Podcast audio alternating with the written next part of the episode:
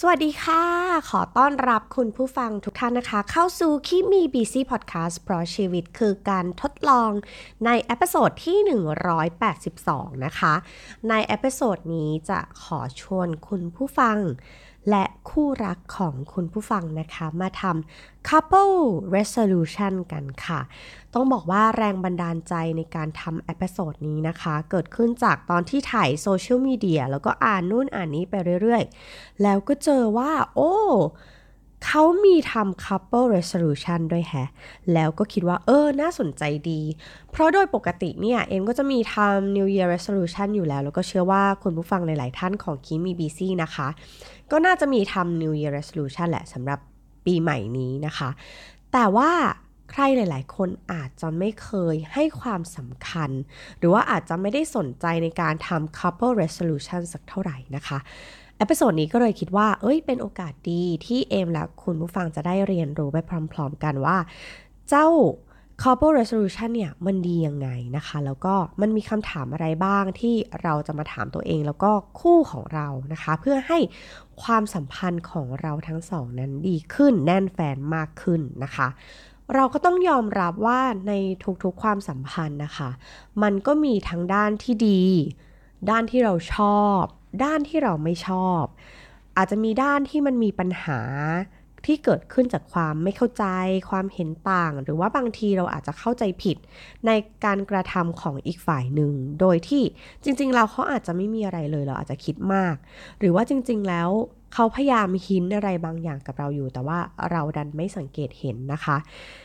เอ็มก็เลยคิดว่า เออ เรื่องนี้เราสามารถใช้ couple resolution เนี่ยมาแก้ไขปัญหาการสื่อสารระหว่างกันได้ เพราะในทุกๆความสัมพันธ์นะคะ การสื่อสารระหว่างกันอะเป็นเรื่องที่สำคัญมากๆเลย แล้วเอ็มก็รู้สึกว่าวัตถุประสงค์ของการทำ couple resolution เนี่ย มันคือทำให้การสื่อสารระหว่างเรากับคู่ของเรานั้นดีขึ้น ใช้ชีวิตอย่างเข้าอกเข้าใจกันมากขึ้น ได้มีเวลาที่มีคุณภาพร่วมกันมากขึ้นนะคะ แล้วเราอาจจะสร้างช่วงเวลาดีๆ แล้วก็สร้างช่วงเวลาที่สนุกไปด้วยกัน เพราะว่าชีวิตของเรามันไม่ได้ยืนยาวขนาดที่เราจะมาใช้ชีวิตกับความสัมพันธ์ที่ มันพัฒนาต่อไปไม่ได้หรือว่าเป็น toxic relationship นะคะ ถ้าเราลองทำแล้วแล้วคิดว่า เออ มันอาจจะไม่เวิร์กก็ได้ เราอาจจะเลือกไปอีกทางหนึ่ง หรือว่าเราคิดว่าจริง ๆ แล้วเนี่ยปัญหาที่เราเจอกันอยู่ มันเป็นปัญหาที่เกิดขึ้นจากการสื่อสารจริง ๆ couple resolution ก็อาจจะช่วยแก้ปัญหาตรงนี้ของในบางคู่ก็ได้นะคะ เราไม่ได้บอกว่ายานี้ คือ couple resolution เนี่ยมันจะสามารถแก้ไขปัญหาทุกๆความสัมพันธ์ได้ แต่ว่ามันอาจจะช่วยทำให้เข้าใจกันมากขึ้น แล้วก็บรรเทาความขัดแย้งที่มีระหว่างกัน แต่คู่ไหนที่แบบอุ้ยดีอยู่แล้วค่ะก็อาจจะทำให้ความสัมพันธ์นั้นแน่นแฟนขึ้น ซึ่งมันเกิดขึ้นจากการทำความเข้าใจ แต่ละคนได้ดีมากขึ้นนั่นเองนะคะ หรือว่าแต่ละคนก็บอกความต้องการของตัวเอง อย่างชัดเจนมากขึ้นไม่ต้องคอยเดาและ ความเหนื่อยความล้าความท้อที่แบบอุ้ยกับความสัมพันธ์นี้มันอาจจะลดลงก็เป็นได้นะคะ เราต้องให้ลองให้โอกาสเขาดู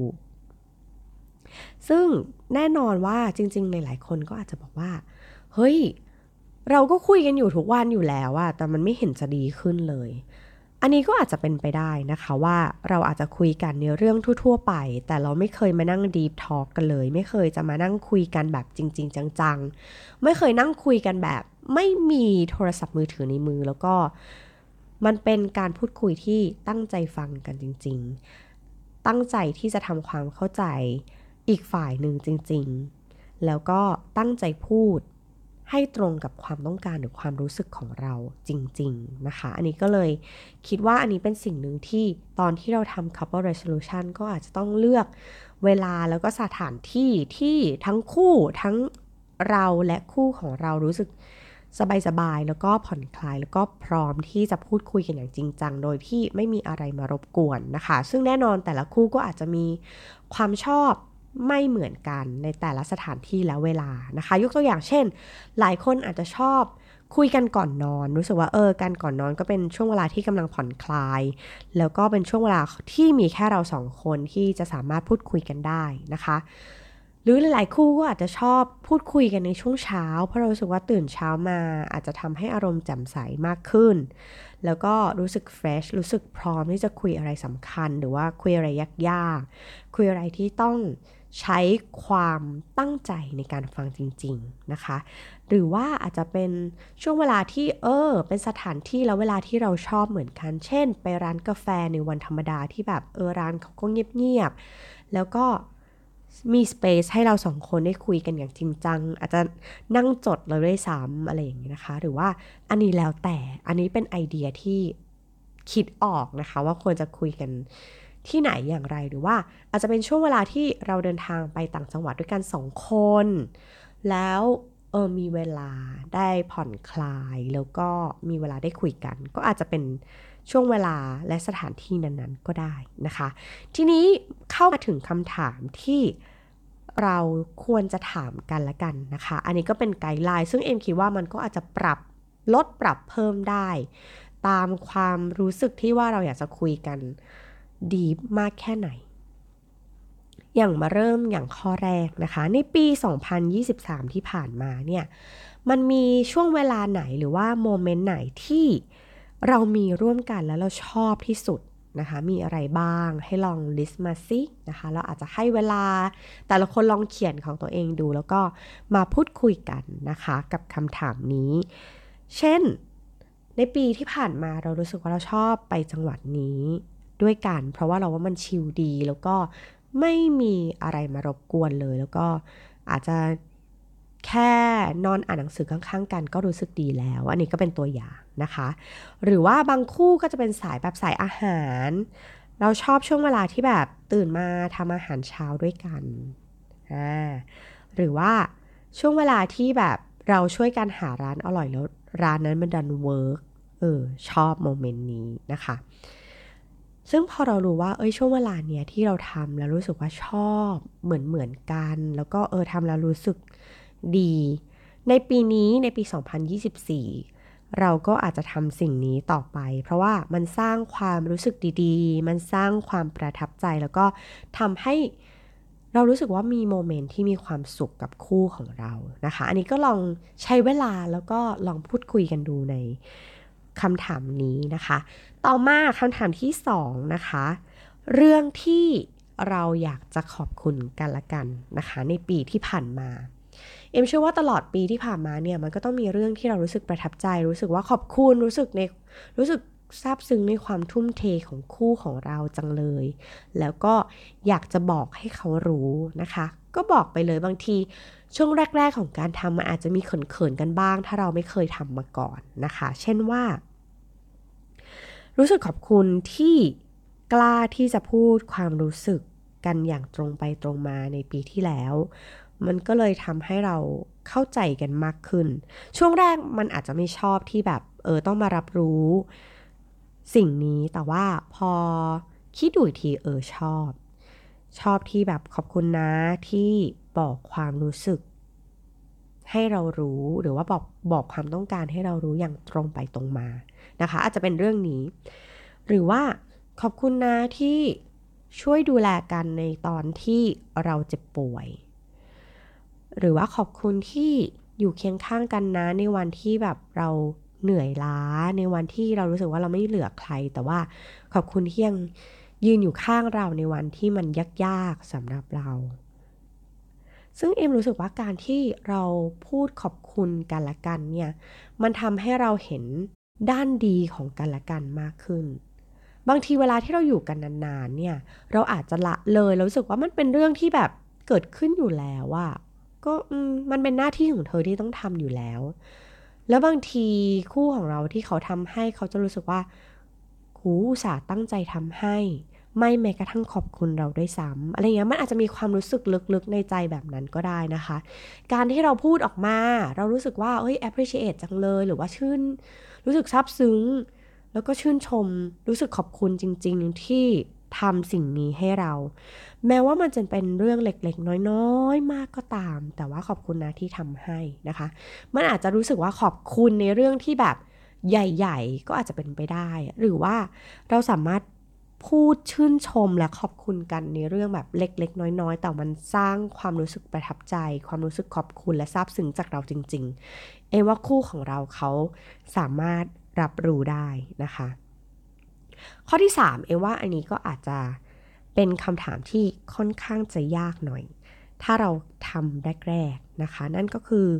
การที่เราบอกความต้องการ เฮ้ยเรามีเรื่องที่ต้องการจะบอก การบอกความต้องการของเราให้คู่ของเรารู้เนี่ยเอว่ามันอาจจะแบบยากหน่อยในช่วงแรกนะคะ แต่ว่าถ้าทั้งสองคนเปิดใจมันก็อาจจะทำให้เรื่องบางเรื่องที่มันยากมันอาจจะง่ายขึ้นก็ได้ เช่น ในเรื่องของ sex life นะคะ ความต้องการของแต่ละคนบางทีแบบช่วงแรกเขินๆอาจจะไม่เคยกล้าบอกว่า เรามีความต้องการแบบนี้ เรามีความชอบแบบนี้ เรามีสไตล์แบบนี้ คู่ของเราก็อาจจะไม่ทราบก็ได้นะคะ หรือว่าอาจจะเป็นเรื่องอื่นๆ เช่น เรื่องที่อยากจะให้คู่ของเรา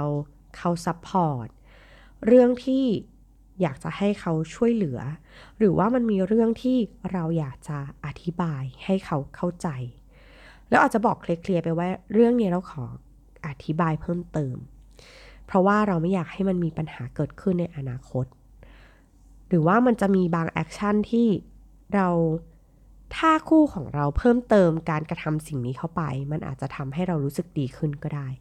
เอมว่าเนี้ยมันอาจจะต้อง deep talk กันหน่อยในข้อนี้นะคะ แต่คิดว่าถ้าเราสามารถทำข้อนี้ไปด้วยกันได้ แสดงว่าความสัมพันธ์เนี่ย เราคิดว่ามันจริงจังจริง ๆ แล้วก็เราอยากให้มัน work จริง ๆ เราถึง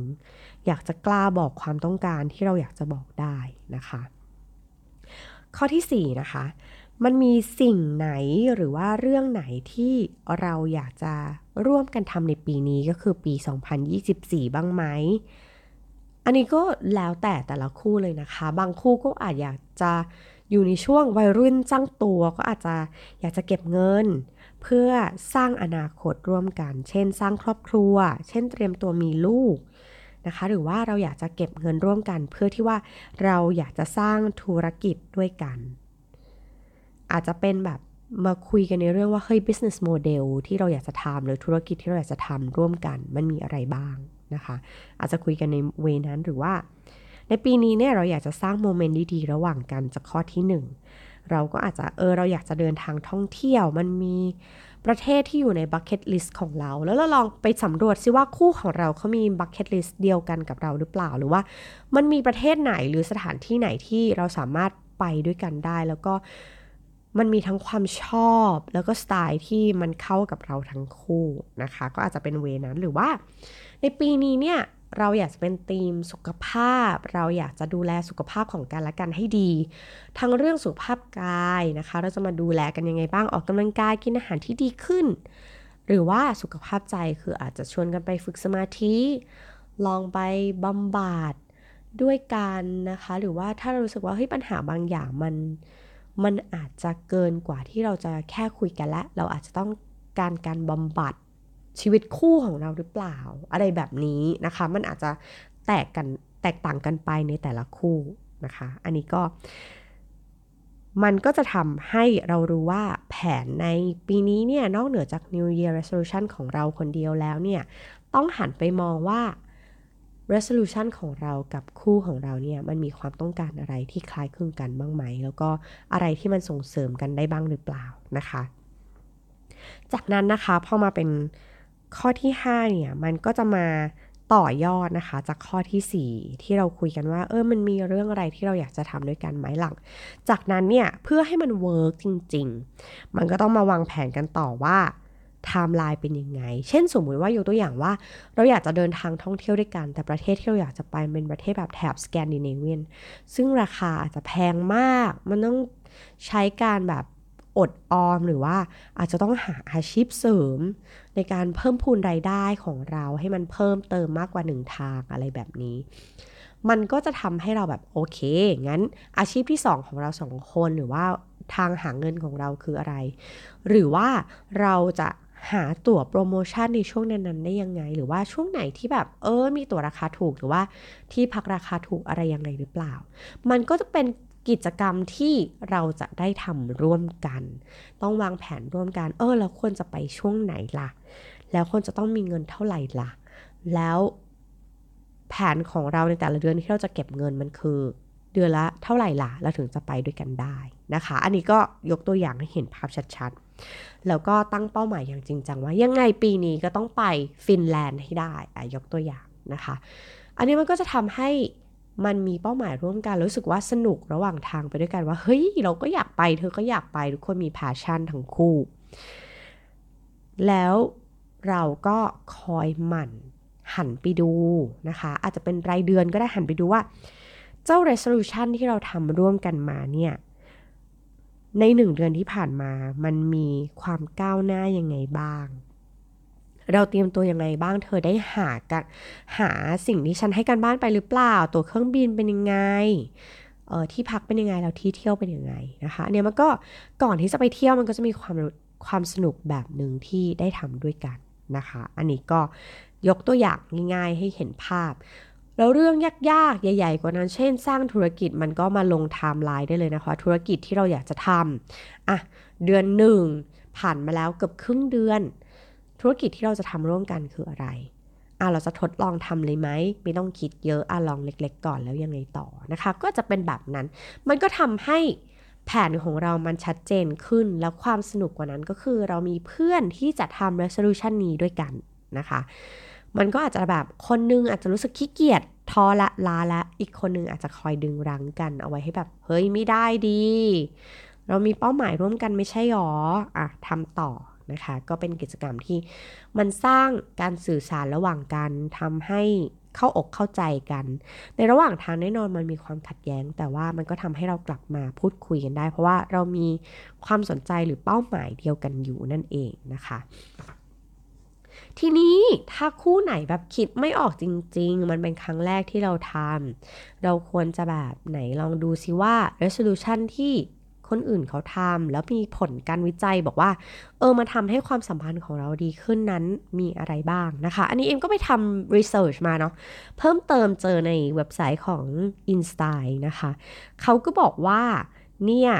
คู่อื่นๆนะจ๊ะเขาทำ couple resolution เหล่านี้ด้วยกันนะคะ อันนี้ก็อาจจะสร้างแรงบันดาลใจให้กับคุณผู้ฟังเผื่อว่า blank ยังไม่เคยทำก็เลยเออขอแรงบันดาลใจหน่อยว่าคนอื่นเขาทำยังกันยังไงนะคะ ข้อแรกนะคะก็คือให้ใช้เวลาอย่างน้อยเนี่ย30 นาทีในทุกๆวันในการพูดคุยกัน โดยที่เป็นการพูดคุยแบบพูดคุยจริง ๆ ไม่มีอะไรมา อินเทอร์รัปหรือว่ามารบกวนในระหว่างที่เราคุยกันนะคะ เช่นอาจจะเป็นการทานข้าวเย็นด้วยกันนะคะ โดยที่แบบเออเราไม่ได้ยกมือถือขึ้นมาแบบไถดูหรือว่าแชทกับคนอื่นอยู่ แต่เป็นช่วงเวลาที่เราสองคนใช้เวลาด้วยกันจริง ๆ ที่จะลองถามไถ่สารทุกสุขดิบ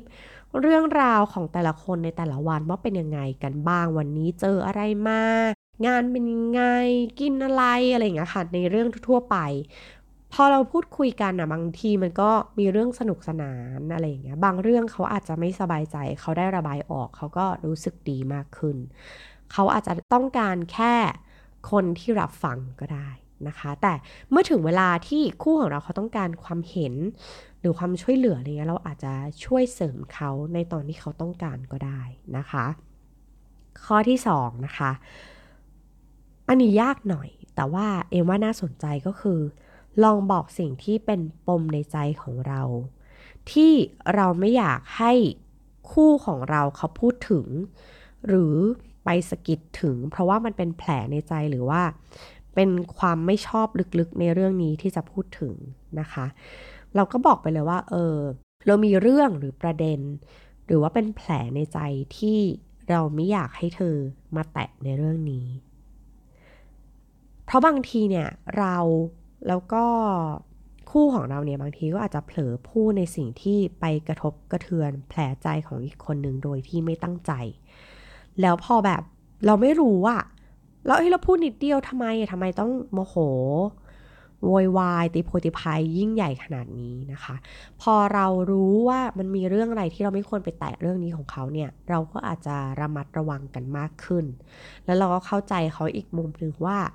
เฮ้ยมันเป็นมุมที่เขาไม่อยากให้พูดถึง เพราะฉะนั้นเราก็เลี่ยง มันก็จะลดความขัดแย้งแล้วก็ความไม่พอใจระหว่างกันลงไปได้นะคะ 3. เอว่าอันนี้ดี ก็คือว่าทำข้อตกลงระหว่างกันให้ชัดเจนไปเลยว่า ถ้าเราเกิดมีการโต้เถียงหรือว่าทะเลาะกัน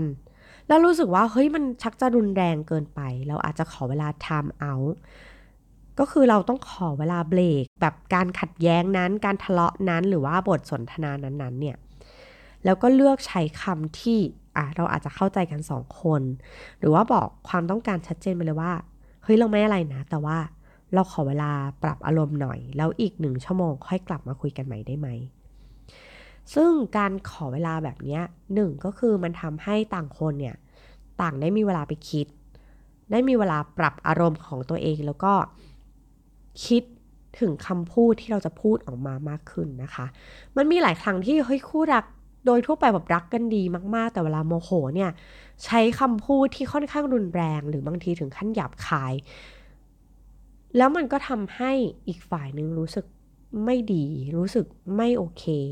ทั้งที่จริงๆแล้วความตั้งใจของเราจริง ๆ เราอาจจะไม่ได้ตั้งใจที่จะพูดรุนแรงขนาดนั้นแต่แบบอารมณ์มันพาไป อันนี้มันก็จะทำให้ เรามีเวลาปรับอารมณ์ มีเวลาคิดที่จะเลือกใช้ชุดคำพูดที่มันดีขึ้น แล้วก็ไม่รุนแรง แล้วก็ไม่ทำร้ายจิตใจของอีกฝ่ายหนึ่ง มันก็จะทำให้ความขัดแย้งที่เรากำลังมีอยู่อะมันบรรเทาเบาบางลงด้วยคำพูดที่ดีขึ้น ชุดคำที่ดีขึ้นก็อันนี้ก็เป็นไปได้นะคะ ข้อที่ 4 นะคะเอ็มว่าเรื่องนี้ อาจจะเป็นเรื่องเล็กน้อย แต่เอ็มว่ามันเป็นเรื่องสำคัญ แล้วก็มันสร้างความรู้สึกดีๆ ให้แก่กันและกันนะคะ นั่นก็คือการพูดชื่นชมกันในเรื่องเล็กๆ น้อยๆ ในทุกวันค่ะ แน่นอนทุกๆวันเนี่ย เราเคยบอกว่าเฮ้ยเราต้องมี gratitude กับตัวเองนะคะ เราต้องซาบซึ้งขอบคุณตัวเองนะ วันนี้เราสวยจัง วันนี้เราดีจัง อันนี้ก็เหมือนกันค่ะ อันนี้ก็คือเราก็พูดสิ่งดีๆ พูดถึงเรื่องที่เรารู้สึกขอบคุณและซาบซึ้งให้กับคู่ของเราเขาทราบ บางทีเราคิดในใจเขาก็ไม่รู้นะคะ การลองฝึกพูดในเรื่องเล็กๆ น้อยๆ เนี่ย ช่วงแรกอาจจะเขินหน่อย แต่ว่าพอทำไปเรื่อยๆ มันก็จะชินเองแล้วก็มันจะทำให้คู่ของเราเขารู้สึกภาคภูมิใจในตัวเองแล้วก็ รู้สึกดีที่เอ้ยคู่ของเราเขาชื่นชมด้วยแฮนะคะ เช่น วันนี้ขอบคุณที่แบบเปิดประตูบ้านให้นะ วันนี้ขอบคุณที่ทำอาหารเช้าให้ วันนี้ขอบคุณที่ได้ไปทำธุระนี้ให้ขอบคุณนะคะ ขอบคุณนะครับ อะไรแบบเนี้ย มันก็จะทำให้ความสัมพันธ์อะมันดีขึ้น มันรู้สึกแน่นแฟนมากขึ้น แล้วก็ทำให้เรามองเห็นข้อดีของกันและกันมากขึ้น แล้วบางทีนี่อันนี้คิดเองนะคะ เราอาจจะมองข้างข้อเสียเล็กๆน้อยๆ ของอีกฝ่ายหนึ่งไปก็ได้ เพราะว่าเราเห็นข้อดีเขาแบบมากกว่าข้อเสียอะไรแบบนี้นะคะ อันนี้ก็ลองทำดูอาจจะยากหน่อยเขินหน่อยในช่วงแรก แต่พอทำแล้วก็อาจจะชิน แล้วก็ทำแล้วก็รู้สึกดีกันทั้งคู่นะคะ ข้อที่ 5 นะคะ resolution ของคุณผู้ฟังอาจจะ เป็นว่าหมั่นแสดงความรัก ความห่วงใย แล้วก็มี quality time ระหว่างกันให้มากขึ้น อย่างคู่สามีภรรยาอะไรอย่างเงี้ยก็อาจจะแบบเอ้ยสัมผัสตัวกันบ่อยขึ้นหน่อยอะไรแบบนี้นะคะ อันนี้ก็อาจจะเป็น resolution ระหว่างกัน ข้อที่ 6 นะคะ แม้ว่า เราจะยุ่งแค่ไหนก็ตาม แต่ว่าก็พยายามติดต่อ นะคะ สื่อสารกับคู่ของเราเมื่อมีเวลาในระหว่างวัน อย่าหายไปเลยแบบหายไปเลยอย่างน้อยก็ไลน์ทิ้งไว้ ถ้าเขาว่างเขาค่อยมาตอบอะไรแบบนี้ เพื่อที่ว่าเขาจะได้รับรู้ว่า โอ้เขาคิดถึงเขาห่วงใยเรานะเขาอยากรู้ว่าเราเป็นยังไงระหว่างวัน ไม่ใช่แบบหายไปเลยทั้งวัน เจอกันอีกทีคือที่บ้านละบางทีมันก็ไม่มี สายใยหรือความผูกพันในระหว่างวันกันเลยอะไรเงี้ยค่ะส่งสติกเกอร์หากันก็ยังดีอะไรแบบนี้ อย่าหายไปทั้งวันนะคะ ข้อที่ 7 เองว่านี่น่าสนใจเหมือนกัน เขาบอกว่าหาเวลาทำ business meeting ระหว่างกัน ก็คือคู่สามีภรรยาบางทีคุยกันเรื่องทั่วไป แต่ว่าเรื่องอะไรที่มันยากๆจริง ๆ จังๆอาจจะแบบ เออไม่มีเวลาคุยบางทีเราอาจจะล็อกทำทำบล็อก ไปเลยหรือว่าทำทำบ็อกซิ่งไปเลยว่า โอเค 30 นาที ช่วงวันเสาร์เช้านะ เราจะมาคุยกันเรื่องงานบ้าน ตารางของกันละกันในสัปดาห์นี้ หรือว่าคุยกันเรื่องการเงินของที่บ้านเป็นยังไงบ้าง เงินเก็บ ค่าใช้จ่ายหนี้สินอะไรเป็นยังไงนะคะ มันจะได้รู้ว่าตอนนี้อะไร work อะไรไม่ work เราจะได้รู้สถานะของกันละกันนะคะ ก็ ส่วนใหญ่ก็จะบอกอุ้ยไม่มีเวลาอะไรอย่างนี้ก็ล็อกเวลาแล้วก็คุยกันในเรื่องที่เราต้องคุยกันจริง ๆ จัง ๆ นะคะ ในบางเรื่อง ข้อที่ 8 อันนี้เอมมองว่ามันเป็นเรื่องของการเติมความหวานระหว่างกันนะคะ นั่นก็คือการ set date night ขึ้นมาค่ะ อย่างน้อยเราก็ควรจะมีเดทไนท์กันบ้าง สัปดาห์ละครั้ง 2 สัปดาห์ครั้งหนึ่งหรือว่าเดือนละครั้งนะคะ หรือว่าเราเข้าใจแหละ ในคู่แต่งงานบางคู่ที่มีลูก เราก็ต้องให้เวลากับลูกอะไรอย่างเงี้ย จนบางทีเราหลงลืม เวลาของเราสองก็คือแบบไม่มีเวลาไม่เป็นไร เราต้องให้เวลากับลูก จริง ๆ แล้วเนี่ยเราไม่สามารถละเลยเรื่องนั้นได้นะคะ เราอาจจะต้องเติมเวลาเติมความเข้าใจเติมความรักระหว่างกันบ้าง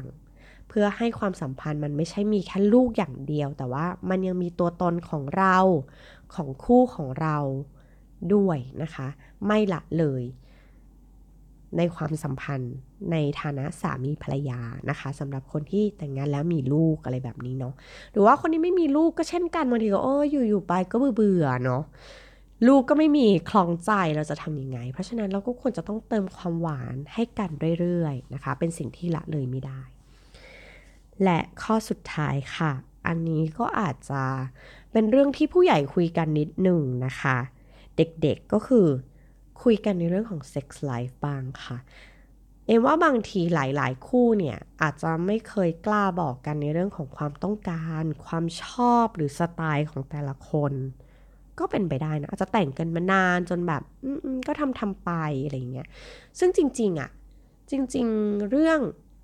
เซ็กส์เนี่ยก็เป็นเรื่องสำคัญในการมีความสัมพันธ์แบบคู่นะคะ บางทีเราก็อาจจะเขินอายเกินกว่าที่จะพูดความต้องการหรือความชอบของเราออกไป แต่บางทีการพูดคุยกันมันก็ทำให้เข้าใจแล้วก็รับรู้ถึงความต้องการความชอบของแต่ละคนได้ดีมากขึ้นนะคะ ถ้าเราแบบเอ้ยเราอยากลองอะไรใหม่ ๆ บ้าง ก็ลองแบบ ปรึกษาหรือว่าลองสื่อสารออกไปว่า เราอยากลองแบบเนี้ยสามารถไหมอะทำยังไงได้บ้างอะไรอย่างนี้นะคะ หรือว่าการให้สิกแนลระหว่างกัน บางบางคู่ไม่รู้ว่าแบบ ช่วงเวลานี้ฉันสามารถกับเธอหรือเปล่า ช่วงเวลานี้แบบมันเหมาะสมไหม หรือบางทีก็ไม่สนใจอะไรทั้งสิ้น ซึ่งบางทีผู้หญิงบางคนก็อาจจะไม่ได้อยู่ในสถานะหรือภาวะที่แบบพร้อม ที่จะทำตอนนั้นนะคะ มันก็อาจจะ ต้องสื่อสารออกไป ผู้ชายบางคนอาจจะไม่เข้าใจ ร่างกายของผู้หญิงหรือสภาวะต่างๆ ของผู้หญิงว่า เอ้ยมันมีช่วงเวลาที่แบบ ฉันแบบจะมีประจำเดือนฉันไม่สบายตัว เราไม่อยากทำอะไรในช่วงนี้ ก็อาจจะต้องบอกไปว่า เออมันไม่ได้จริง ๆ เธอ มันสามารถทำด้วยอย่างอื่นได้ไหม มีวิธีอื่นไหม แต่ว่าช่วงนี้เราไม่สบายตัวจริง ๆ อะไรเงี้ยนะคะ อาจจะต้องสื่อสารออกไป ซึ่งมันอาจจะเป็นเรื่องที่แบบ บางทีมันก็อายอะถึงแม้ว่าจะเป็นคู่กันแต่ว่า เราก็อายที่จะบอกความต้องการหรือสภาวะเราตอนนี้ออกไป แต่ว่าการได้พูดความต้องการของตัวเองออกไป หรือว่าอธิบายสภาวะของตัวเองในตอนนั้นออกไปเนี่ยมันอาจจะทำให้เข้าใจกันมากขึ้น แล้วก็ลองปรับลองจูนกัน มันก็อาจจะทำให้ความสัมพันธ์นี้มันดีขึ้นก็ได้นะคะ อันนี้ก็เป็นทั้งหมดของ couple resolution นะคะ ก็ต้องออกตัวก่อนว่าไม่ได้เป็นเจ้าแห่งความสัมพันธ์อะไรที่ดีขนาดนั้น แต่ว่าคิดว่าในทุกๆความสัมพันธ์มันก็คงมีความไม่เข้าใจซึ่งกันและกันแหละ ซึ่งหลักๆ มันก็เป็นเรื่องของการสื่อสารระหว่างกันและกัน แล้วมันก็มีวิธีที่จะทำให้เราเข้าใจกันและกันมากขึ้นนะคะ อันนั้นอันนี้ก็อาจจะเป็นวิธีหนึ่งที่ช่วยบรรเทาได้บ้าง สร้างความเข้าใจแล้วก็ความสัมพันธ์ที่ดีระหว่างกันได้บ้างนะคะ ก็หวังว่า episode นี้นะคะ จะเป็นประโยชน์กับคุณผู้ฟังและคู่ของคุณผู้ฟังนะคะ คู่ไหนที่เอาไปปรับใช้แล้ว work ก็มาแบ่งปันกันได้ในทุกช่องทางของ The Infinity นะคะ หรือว่า คุณผู้ฟังท่านไหนแบบเอออยากจะมาคุยกันมา direct message คุยกันได้นะคะ ในแฟนเพจของ Keep Me Busy Podcast นะคะ หรือว่าจะไปติดตามชีวิตกันได้นะคะใน Instagram a m k i m i b c นะคะสำหรับ episode นี้ลาไปแล้วพบกันใหม่ episode หน้าสวัสดีค่ะ